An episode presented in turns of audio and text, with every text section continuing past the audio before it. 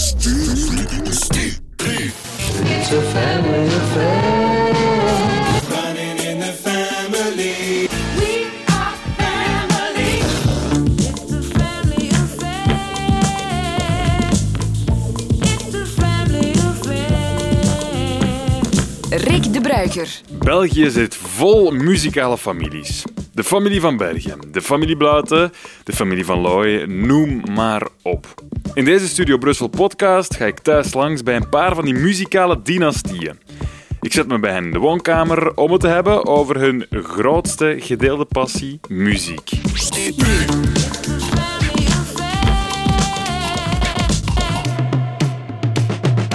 Deze aflevering bel ik aan bij de familie Leijers. Jan Leijers is een legende in de Belgische muziek. Dankzij eh, zijn werk met Soul Sister, My Velma, Solo. Maar ook dankzij zijn reizen en televisieprogramma's is Jan Leijers een bekende naam in de meeste huiskamers. En misschien ondertussen ook wel dankzij zijn kroost. Ella, Doreen, Billy en Olga die zijn intussen in de voetsporen van vedette Jan Leijers getreden. Maar het is toch vooral Billy Leijers die we kennen om haar muzikale talenten. Als jonge zangeres leerde we haar kennen met nummers als I Will Never en One Shot en later ook als hulpcoach in The Voice van Vlaanderen. Ik ga bij hen langs om het te hebben over muziek en over een hekel aan Bob Dylan, Ik haat eigenlijk Bob Dylan. over de verschrikking van de huidige festivals, Dat trekt nog het meest op een compound van het Amerikaanse leger in Afghanistan. over schoonzonen in de muziek, Jullie hebben toch een, mooie, jullie hebben toch een leuke bromance ontwikkeld, vind ik. over nummer 41 in de Amerikaanse Billboard We gaan ze inpakken. Gaan de wereld veroveren. en over kerstavonden vol discussie. Mannetjes, eh, heel interessant allemaal, maar ze zullen niet komen slapen. Dit is Family Affair. It's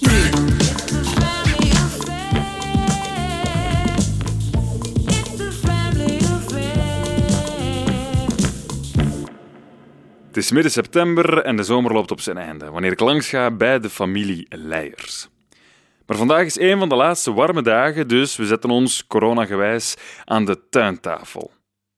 Voor iemand die in de stad woont, zoals ik, is dit een zaligheid, een droom. Een prachtig huis omringd met een tuin en die brengt vooral rust. Maar die rust, die is hier niet altijd geweest. Meestal is het toch wel, god, wat is het hier stil. Vergeleken bij vroeger. Dat is toch wel... Ze komen regelmatig langs, maar op de gemiddelde weekdag is het wel... eh, Rustiger. ja, leeg en stil. En, Is er eh, hier niet vaker iemand wel dan niet? nee, nee, dat valt... eh, Echt?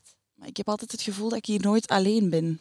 Ofwel komt Doreen toe als ik net weer vertrek, ofwel kom ik toe als Ella net vertrekt. Of, Ja. of- Maar misschien dat mijn normen inderdaad een beetje verlegd zijn. Want toen iedereen hier was, was het hier gewoon altijd zo'n duivenkot en heksenketel. En mensen werden zot gewoon. Die, die, die, mensen die, die zoiets binnenkwamen of langskwamen. Ja, ja. Van, hoe hou je dat vol gewoon tussen dat geroep en lawaai en gedoe. En, Ja, vier en- dochters, dat is... Allee, lijkt, wilde me, niet lijkt weten. me wel eh, Dat wilde niet een weten. aantal decibel in huis of zo. Ja. Ja, ja. Ja, maar het ocharme jij-sfeertje vind ik ook wel een beetje... Hè? Iedereen zegt altijd, ocharme uw vader. Maar ik denk dat jij meer koning bent dan, dan dat mama koningin is, op een of andere manier. De hofnar ben ik eerder.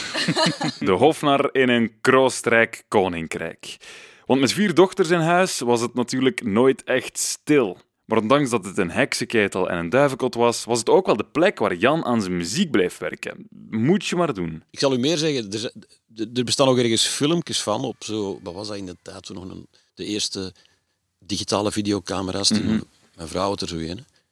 En je ziet dan de Pollen en mij, dat was nog in Boeghout, voordat we hier woonden, zo rond 1990, 91, aan de piano in de living, waar we toen woonden, met Doreen en Ella die dan aan het fikvakken zijn. En als je dat dus op dat filmpje ziet, dan denk je, hoe kunnen, die, hoe kunnen u in dat lawaad en die aan het achterna zitten en aan het roepen en aan het kressen. En ondertussen zitten de pollen en mij aan de piano. Ja, nee, zou we niet beter sad, sad feeling. Ja, ofwel, probeert jij dat stemmetje eens. Een soort ja, heksenketel. Maar je wordt daar een soort selectief... Doof voor. Bach had ook eh 15 kinderen hè, die rond hem het ravotten waren. En ondertussen schreef je...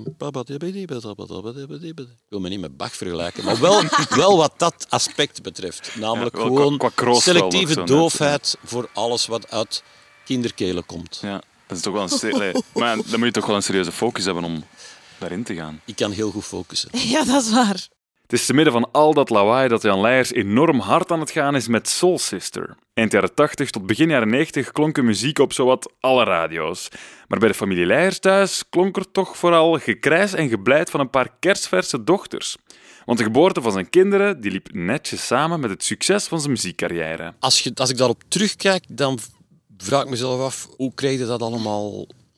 Hoe krijg je al die taloren zo op die stokken tegelijkertijd in de lucht aan de waggel? Zo.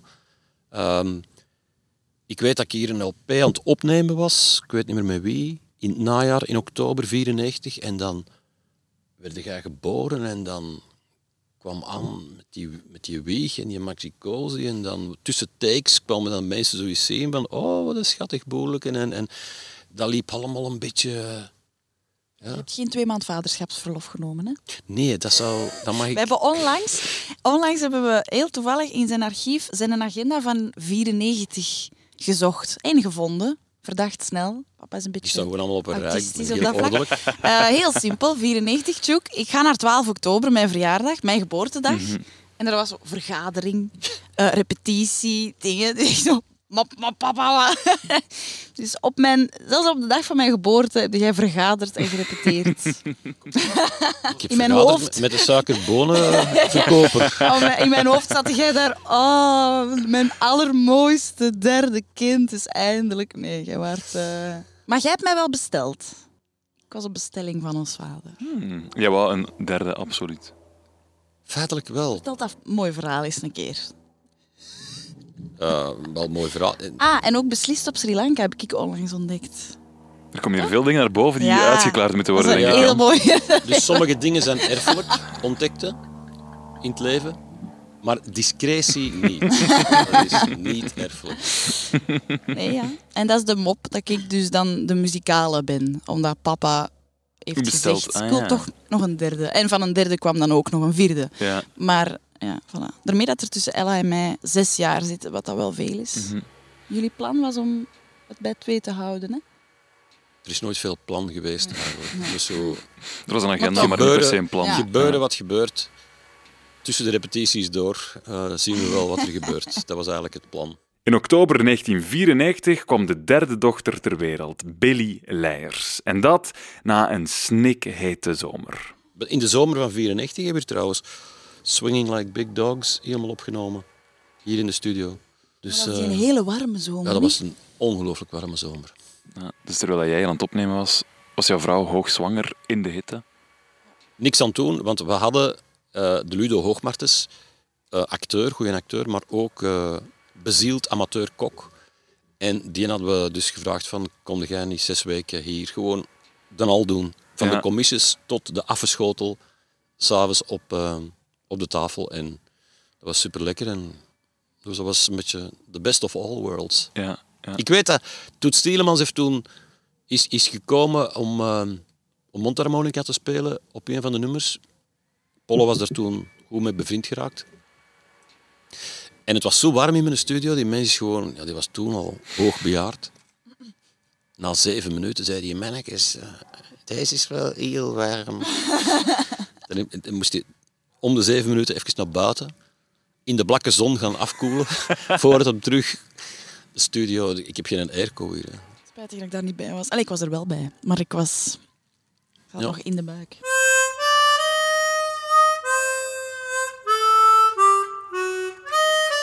Billy groeide op in een huishouden waar muzikanten af en aan liepen en waar muziek enorm belangrijk was. Niet enkel voor vader Jan, want ook moederleiers die durfden de volumeknop al eens opendraaien. Waardoor er wel al eens ergens een mondje open viel. Ik heb een hele levendige herinnering aan de vier seizoenen Vivaldi die werden De opgezet. Vivaldi-coalitie. Ja, Mijn echt. eerste herinnering is de Eh, Vivaldi-coalitie. Eh, ik weet dat ik zo... Wij, we hebben zo een- ja, de zetel en, en wij zaten altijd over die rugleuning te springen. Of we zaten erop gelijk op, het zadel van een paard. Ik zat zo wat daarop en dan ehm, de vier seizoenen. Maar ik, ik denk dat ik vijf, zes of zo was. Ja, en dat dat heel luid... Mijn mama zet graag ook alles heel luid. Jij eigenlijk ook. Maar mama, zet dat eens wat luider. Dus heel luid eh, die klassieke muziek. En dat ik zo vanuit mijn speelpositie en mijn la la la la ineens zo. Dat dat wel heel een diepe indruk achterliet.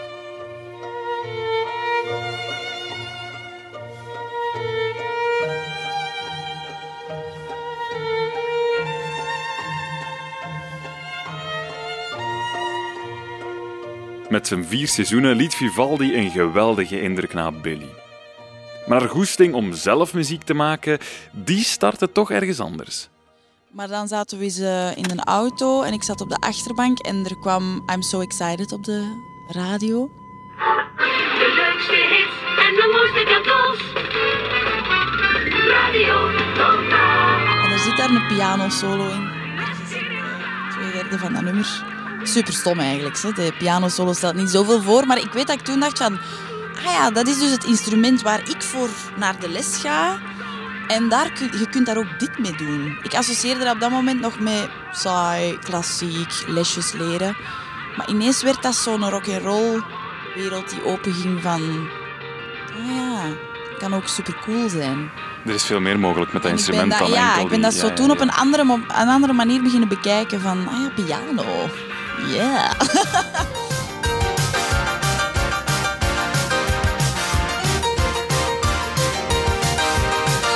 Zij en haar zussen die kregen ten eerste al een pak muziek naar binnen als kind, maar ze hadden ook dankzij hun vader de muzikale genen mee.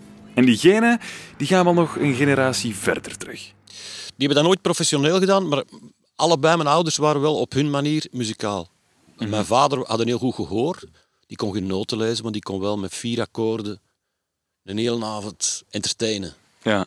En mijn moeder was van de noten. Die kon niks gewoon op het gehoor van zichzelf, maar die kon dan weer heel goed... eh, ja, die heeft heel lang klassieke piano gedaan. En, ehm, dus van, van de twee kanten eigenlijk. En, en langs vaders kant zijn er heel veel, heb ik heel veel neven en nichten die in de muziek zitten en, en ook professioneel. eh, violist, eh, klassiek zangeres. eh, ja.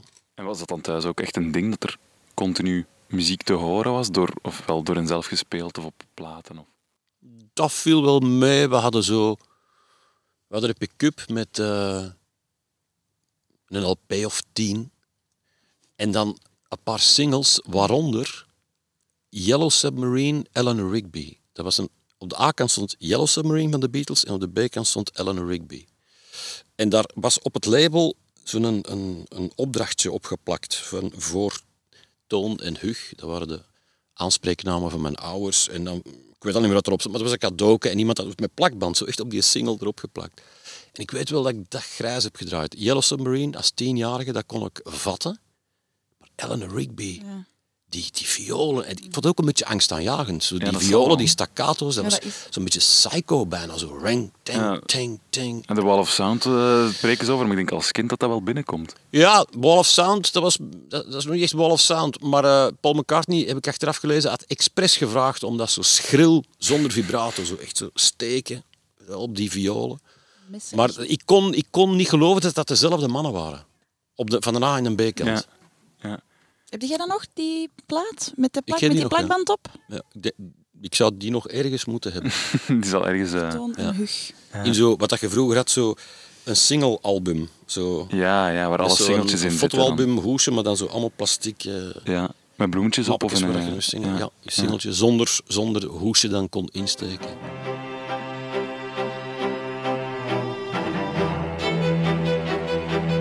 De strijkers van de Beatles die hakken er serieus in als kind.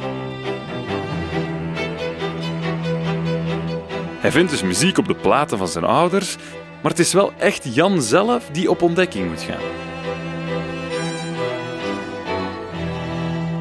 Ik heb er nog niet bij gezegd dat ik nooit heb geweten dat een van die LP's ook gedraaid werd. Echt? Dus die, bij ons stond de radio altijd wel op. We waren echt een, zo een radiofamilie. Ja, Dus die platen die stonden daar, maar dat was eigenlijk ja, zo een beetje decoratie. dik, ja, versiering. Zo, zoals dat je een paar boeken hebt staan om te laten zien dat je belezen bent. Maar, ja, platen, voilà, maar, ja. maar die niemand ooit... eh, ja. Dus het was niet dat jouw ouders jou wel die Nee, nee, van nee, de het was zo niet van vader Mozart die zo vanaf zo, op zijn vier- vierde zo en nu elke dag drie uur piano of gitaar. Dan niet, nee. Het was, het was eigenlijk echt ook mijn ei- de eigen zin en de eigen nieuwsgierigheid en de eigen drive om die gitaar te ontdekken eigenlijk. Was het dan ook meteen Beatles-nummers die jij Nee. begon te spelen? Of? Nee, want de Beatles, behalve dan die single, maar de- heb ik de Beatles pas op mijn zestiende, toen ze eigenlijk al goed en wel gesplit waren, want ja, ik was 11, 12 toen ze uit elkaar gingen. En op dat moment was ik eigenlijk in andere, into andere dingen eigenlijk. Ehm, eerst, eh, ik was eigenlijk, ik durf me hier outen, maar ik was een geweldige Slade-fan. En als je dat Slade live, dan moet je dat nog eens terug beluisteren. Dat is echt eh, dat is fantastisch. Beach Boys ook wel. Ehm, ja, zo van alles. En al heel gauw, dan als ik een beetje beet, als ik een elektrische gitaar had, zo de, de jazzrock. Weet je wel. eh, Mahavishnu Orchestra en van die nummers van een half uur. En Ja, ja. Solo's. En, Een hele eh, plaat de kant vol spelen. Oh, ja, ja. Niet te beluisteren vandaag.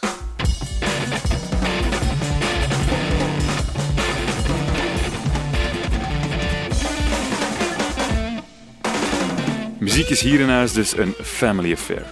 Dat levert heerlijke discussies op. Dat ga je straks nog wel horen. Maar vooral dat maakt het dat bij Billy ook al heel snel duidelijk was dat ze de goede muzikale genen mee had. Want op de gekste momenten werd het Jan duidelijk hoe muzikaal zijn dochter wel niet was. Het is grappig dat je zegt op de achterbank van de auto, die Pointer Sisters, want het was ook... Je zat eens op de achterbank en ik, ik zat achter stuur en jij was alleen jij in de auto. En op de radio komt er zo een heel atonaal tuentje. Ik zou maar zeggen zo...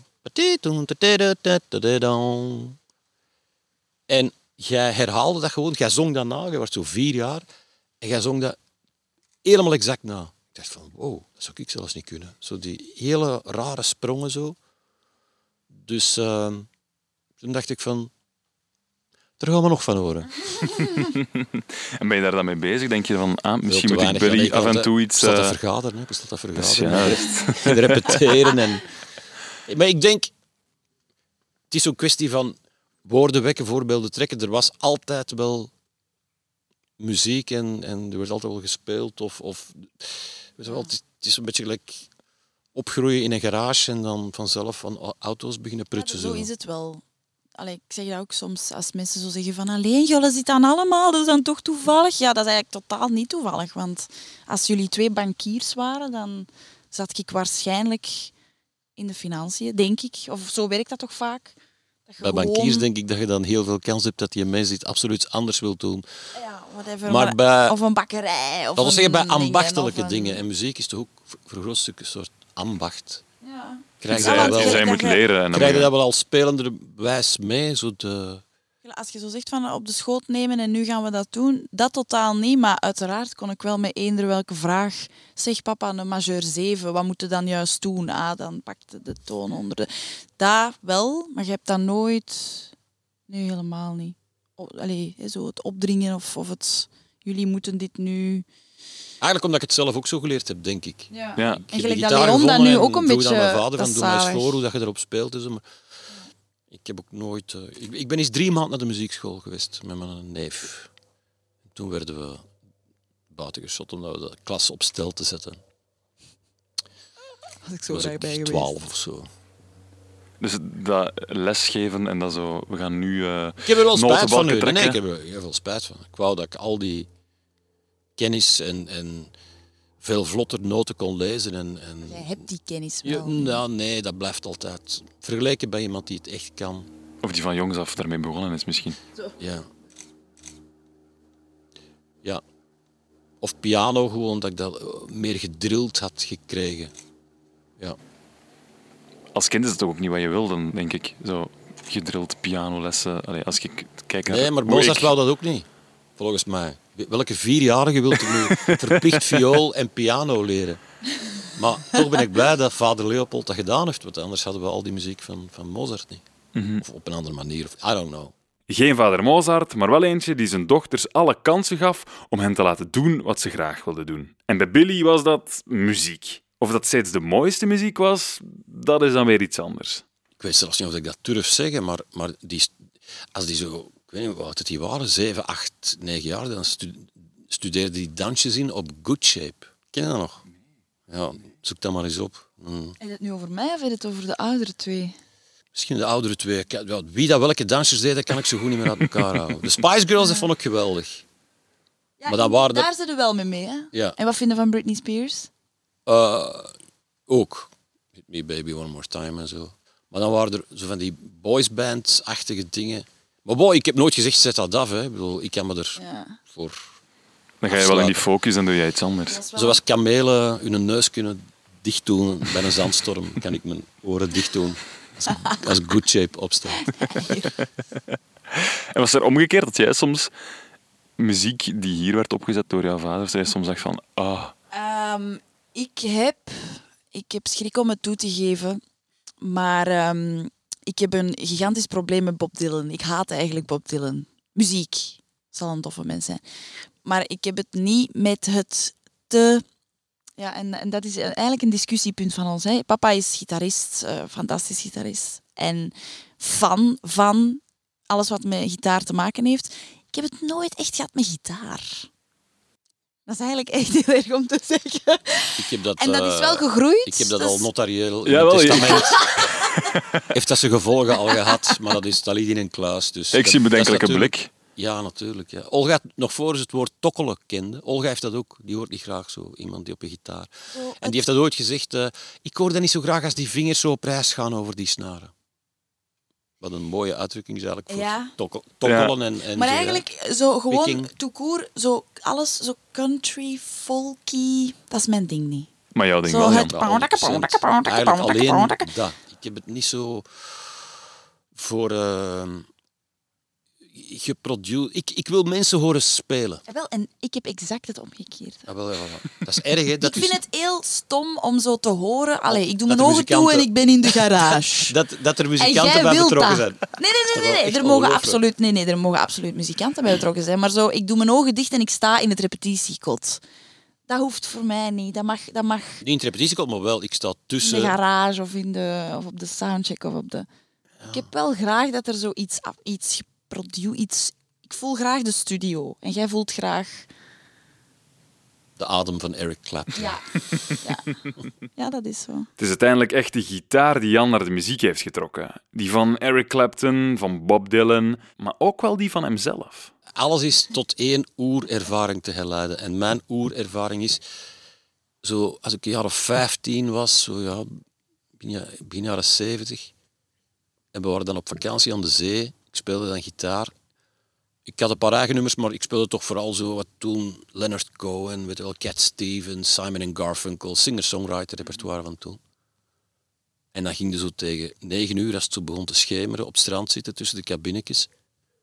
En dan begonnen ze te spelen en dan kwamen zo mensen rond u zitten en dan ja, dat gevoel van te kunnen soort, soort goedmoedig wapen. De gitaar als een soort goedmoedig Is dan ook een, iets tussen een toverstok en een wapen zo. zit dan ook mensen entertainen daar wel niet heel hard in?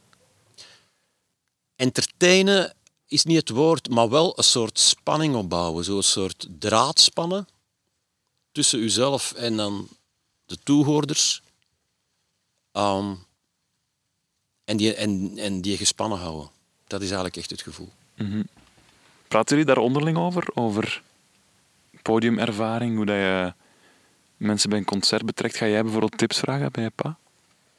Ik heb eh, op mijn eerste optredens, optredentjes eh, wel gestruggeld met zo... Ja, je krijgt dan een applaus, soms van zes man, soms van dertig man, whatever. En dan moet je iets zeggen.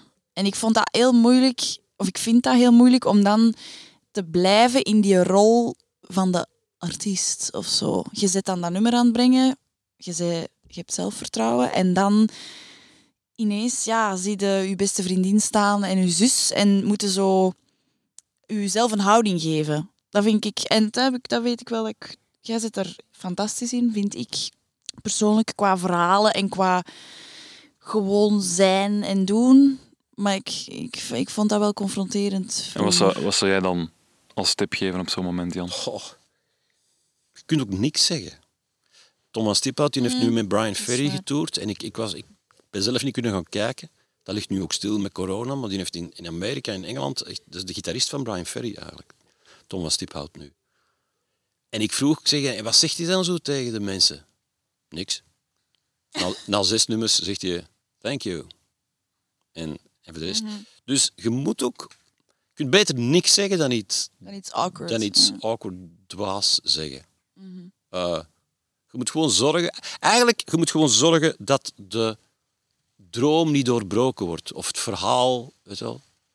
Je moet zorgen dat je zo niet het Voilà, effect dat hebt je er niet van... wordt eh, uitgetrokken door de... ine- Ineens is dat iemand echt. dus Want dat is, dat is heel makkelijk om daar... Ik, ik, ik vind dat zelf opvallend als iemand heel goed is in zijn binteksten of zijn...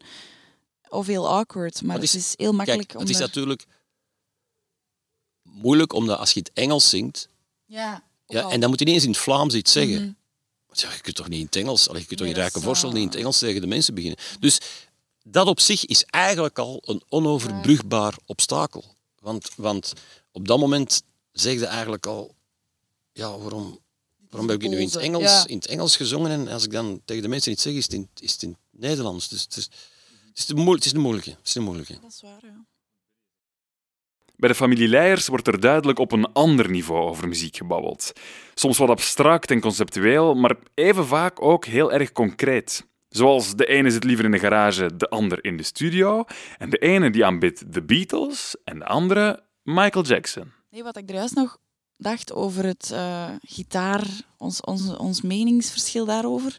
Het valt echt samen te vatten met het feit dat jij, uw helden zijn de Beatles en mijn held is Michael Jackson.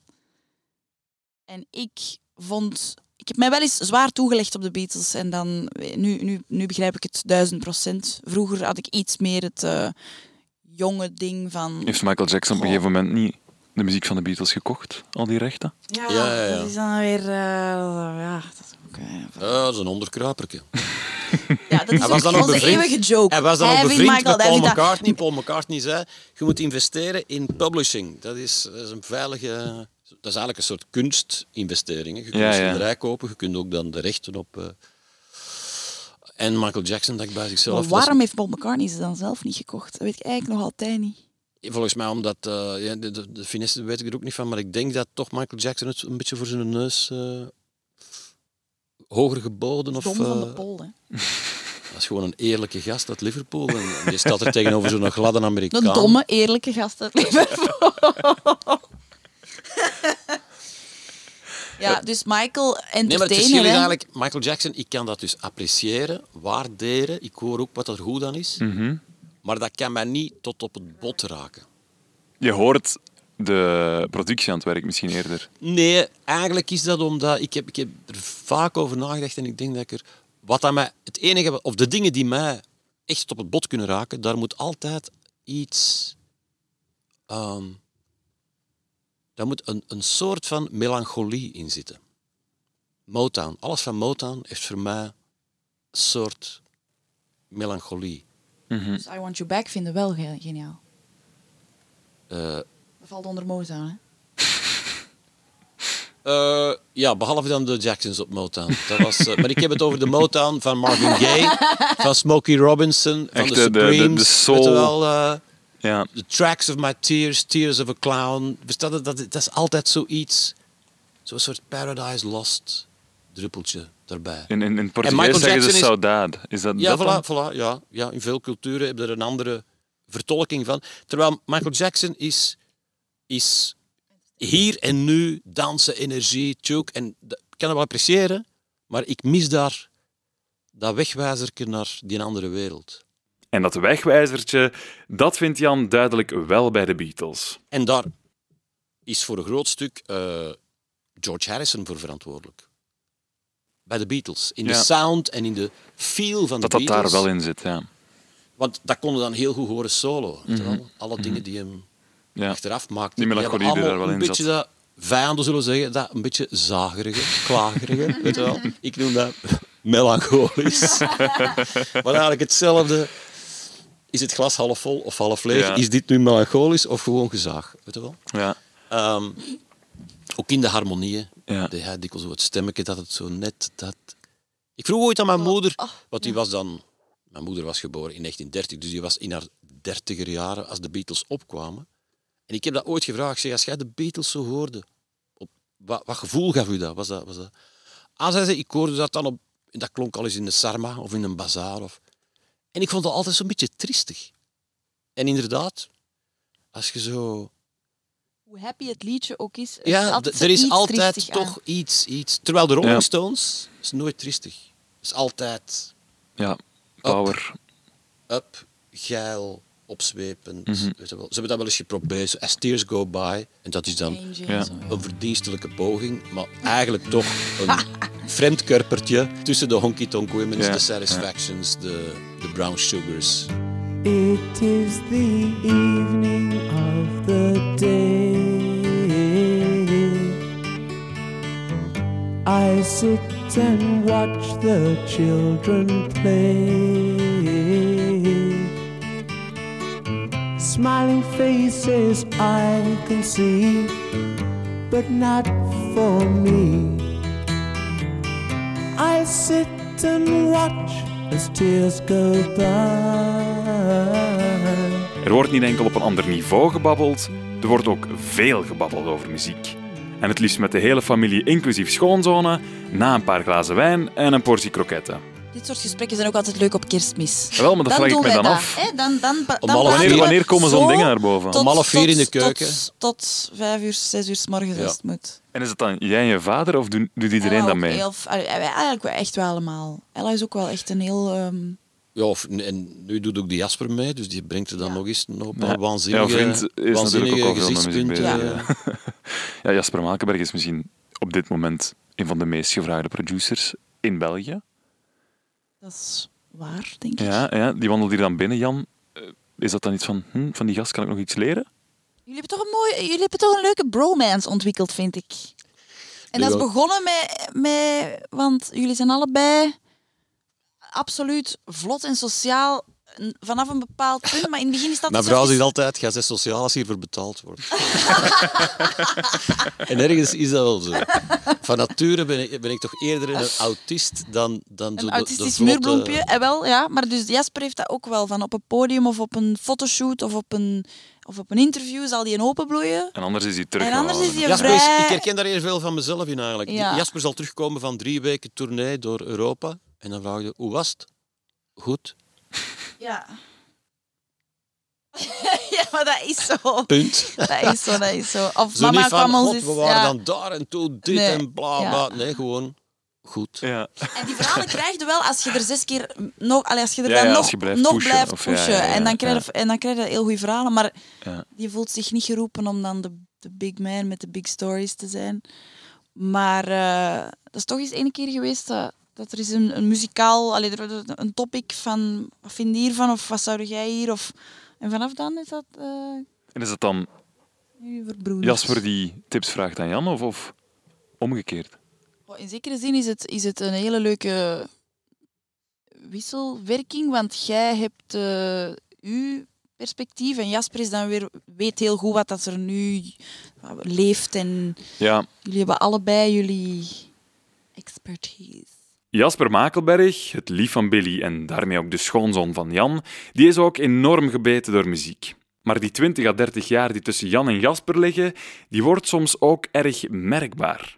Zeker wanneer het gaat over de synthesizer. Kijk, ik heb de, synth de synthesizers. Die vuile dingen. de synthesizers.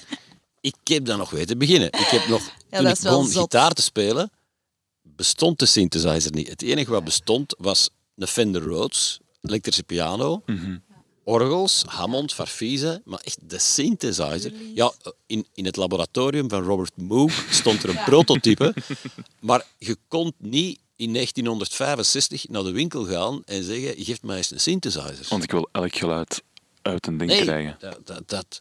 En dus in de jaren, dus eigenlijk pas echt in de jaren, late jaren 70 hadden de analoge, zo de, van, van Roland en de.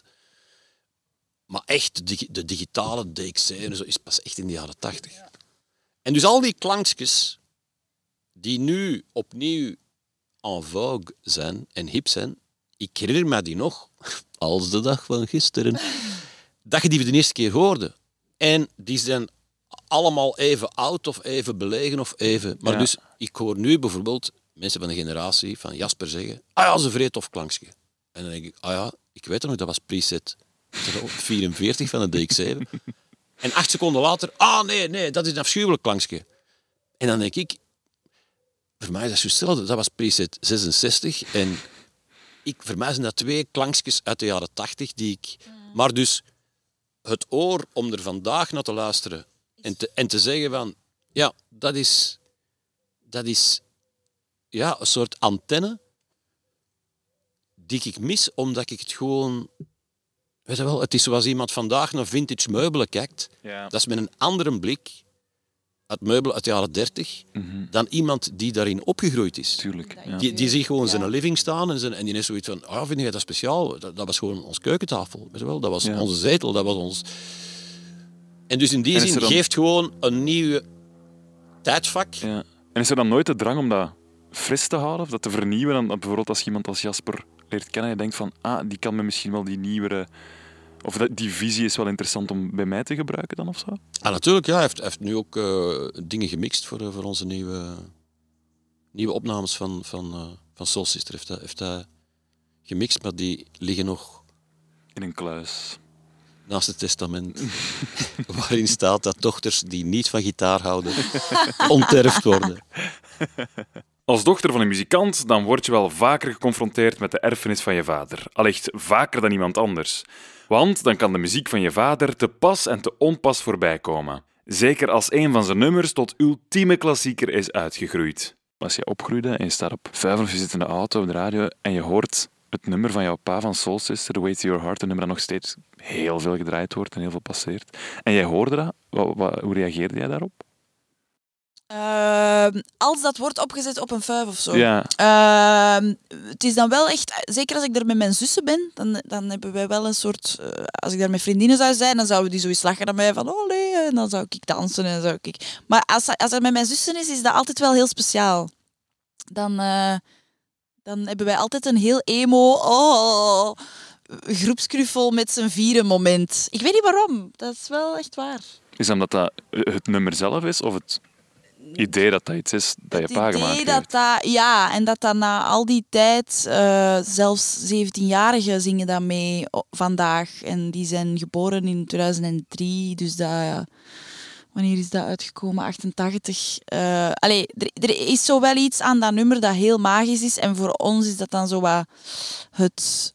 Ja, dat is toch wel cool. Dat is toch wel echt heel cool. En Heb je dan... dat zelf ooit gedacht toen uit dat nummer uitkwam, dat jouw dochters daar op vijven naar zouden gaan luisteren? wij half dat dat zou passeren? elkaar in de armen vliegen. Nee, want dat is mega een paar jaar geleden, dat is nu al een paar jaar geleden, dan deden we een tournee en dat was eigenlijk om 30 jaar Soul Sister te vieren. Ah.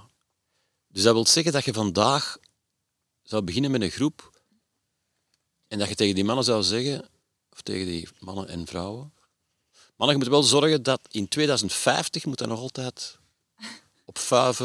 De 17-jarigen van 2050 moeten... Dat zou, ik zou dat een verlammende opdracht vinden. Maar je denkt daar niet over na. Je, doet gewoon waarvan je op dat moment denkt, dit is het beste wat ik kan verzinnen. Maar er zat op dat moment ook, ook geen lange termijnplan achter of zo. Behalve dan het gevoel dat de Pollen en ik hadden van we gaan ze inpakken, we gaan de wereld veroveren.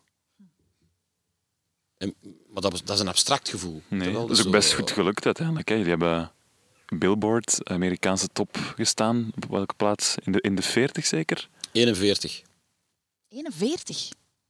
Ah, ik dacht altijd zo 70 of zo. 41, dat is gewoon zot.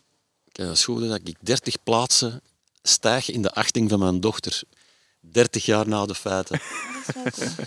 Plaats 41 in Amerikaanse Billboard. Een hit in zowat alle buurlanden. Concerten over heel Europa, honderdduizenden platen verkocht. Dat is wat. En ik kan me voorstellen dat zo'n voorbeeld ook wel eens imponerend kan zijn. Maar is die, het idee van jouw vader...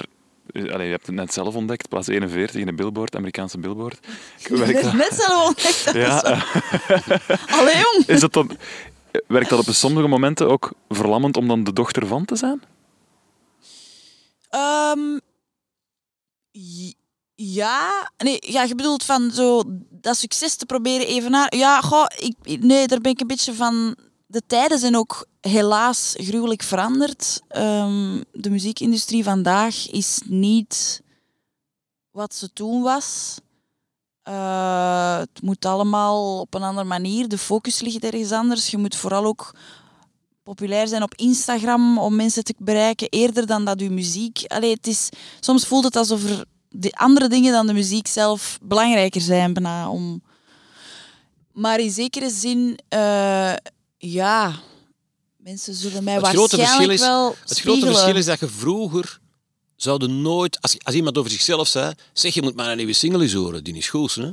dan worden een kleffe. Allee, wie, iemand anders, allee, weet je wel, ik heb nooit John Lennon horen zeggen, zeg, beluister mijn single. Terwijl Ja, nu is dat een mij. voorwaarde. Zo, ik krijg Ehm. berichten en whatsappen van, hey, stem voor mijn single, een nieuwe. Ik van, dat is zo... zo dat- die, die complexloze zelfpromotie. Promotie. Dat En was nu moeten zo dat doen. not done. Weet je wel, dat is zo... Je doet je ding en dan is het aan andere mensen om te zeggen, ah, dat is goed of niet goed. Ja. Of, of de platenfirma. Of... En nu zo dat... hey, ik heb een nieuwe... Ook schrijvers of zo. Krijg je dan Ja. zo e-mails met dan zo'n nieuwsbrief van de schrijver. Van, hey, mijn nieuwe boek is uit. En, eh, Het is het beste wow. dat ik ooit gemaakt heb. Zo. Ja, en dat pakt zo, voor mij pakt dat zoveel magie en mysterie weg. Ineens wordt dat zo... Ja, de visboer die zo met, de, met een haut-parleur door de wijk rijdt, weet je wel? Mhm. Allee, vis, soep, soep, hier, soep. Een beetje dat zo. Ja, dus in die zin, ik ben niet... Allee, jaloers is een lelijk woord, maar ik vind het jammer dat ik de muziek zie uit de tijd van jullie eigenlijk. En nog vroeger de Woodstock en hoe, hoe rock and roll en hoe eh, dat dat was. Ja, dat bestaat niet meer echt. Gelijk dat jij... Allee, Toen papa ik begon, vergelijkt toen de- ik begon was, hadden drie plekken waar gestrengheid en regels heersten. De school, de kerk en de kazerne. Daar wouden we ver van weg blijven. Je wou naar Pinkpop, je wou naar Jazz Bilze, want daar kon en mocht alles. Ja. Nu is het omgekeerd.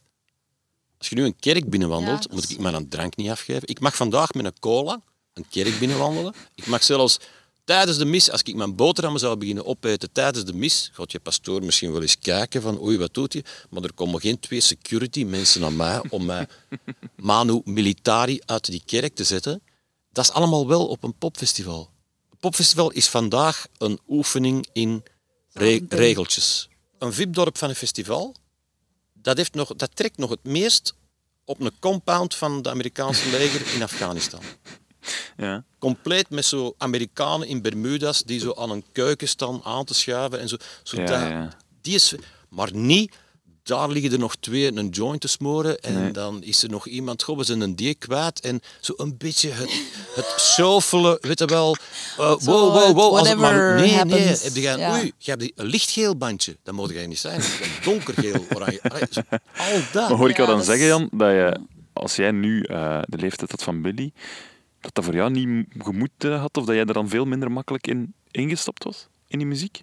Dat is waar, hè. dat is een goede vraag. Zou jij nu als jong, allee, op, als Eh, ja. mij zijnde, Maar dat is een heel goede vraag.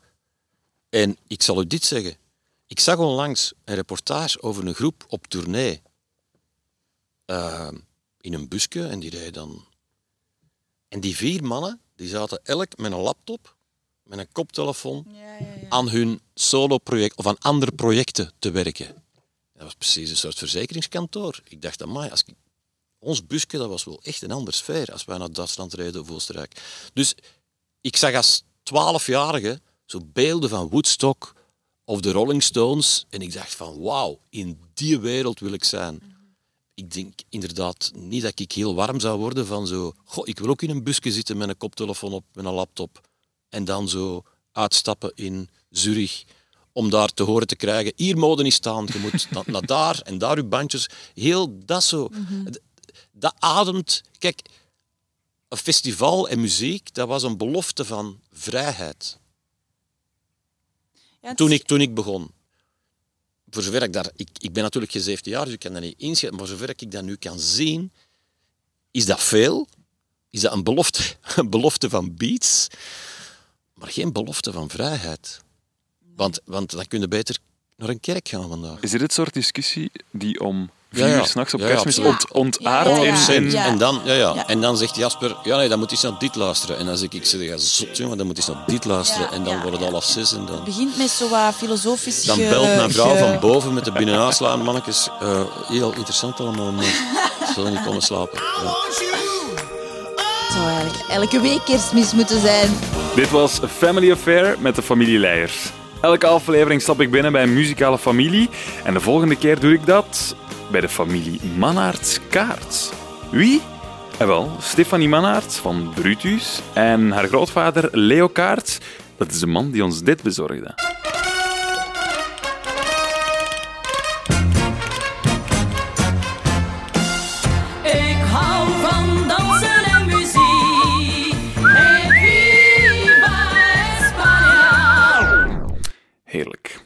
Als je trouwens eens wilt binnenkijken bij al die families, dan moet je eens passeren op stubri.be of op de Instagram van Studio Brussel. Want daar vind je een reeks prachtige portretten door fotografe Rebecca de Kavel. Ik ben Rick de Bruiker en ik ben vooral ook benieuwd wat jij van deze podcast vindt. Je mag dat altijd laten weten door een paar sterren achter te laten op je, je podcast-app. Maar je mag me ook een berichtje sturen op Instagram, Rick de Bruiker. En ja, vergeet je niet te abonneren, dan krijg je die aflevering van volgende keer sowieso mee. Zorg daar nog goed voor elkaar en voor je familie natuurlijk. Tot de volgende!